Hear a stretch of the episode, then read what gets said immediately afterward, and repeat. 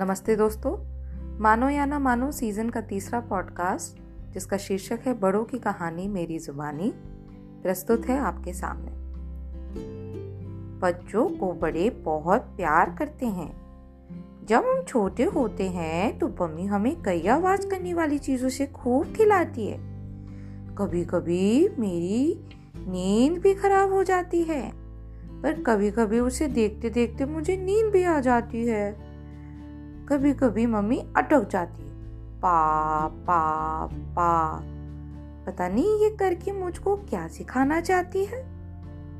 पापा पापा हैं और मम्मी मम्मी। पर अभी तो मैं छोटा हूँ ना, इतना सब कुछ कैसे बोल पाऊँगा मम्मी? धीरे धीरे मैंने चलना सीखा। मिट्टी को पानी से आकार में ढालना सीखा। गणित और भूगोल तो मुझे आ जाएगी, मम्मी। पर साइकिल पर बैठकर हवा में उड़ना हम बड़े होकर नहीं कर पाएँगे, मम्मी। आसमान में कितने बादल। मम्मी तुम्ही ने दिखाए हैं। किसी को चूहा तो किसी को बिल्ली बनाए हैं। मुझे ऐसे बहलाकर तुम कितनी बार मुझे सुलाती हो।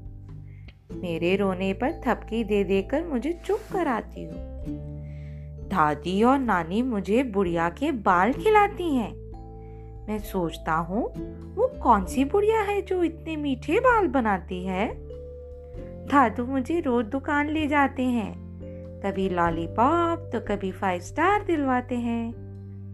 नानू के कंधों पर बैठकर देखी मैंने पेड़ की ऊंचाई। स्लाइड पर खेला झूला झूला खूब मस्ती उन्होंने करवाई। मामा से तो हम छोटी छोटी कुश्ती लड़ते हैं। पता नहीं मामा क्यों हमसे इतना डरते हैं? पर आजकल मम्मी तुम नो नो ज़्यादा करती हो। मैं कोई चीज़ मांग लू तो भगवान को याद करती हो। इसीलिए मैंने भी एक नया तरीका निकाला है।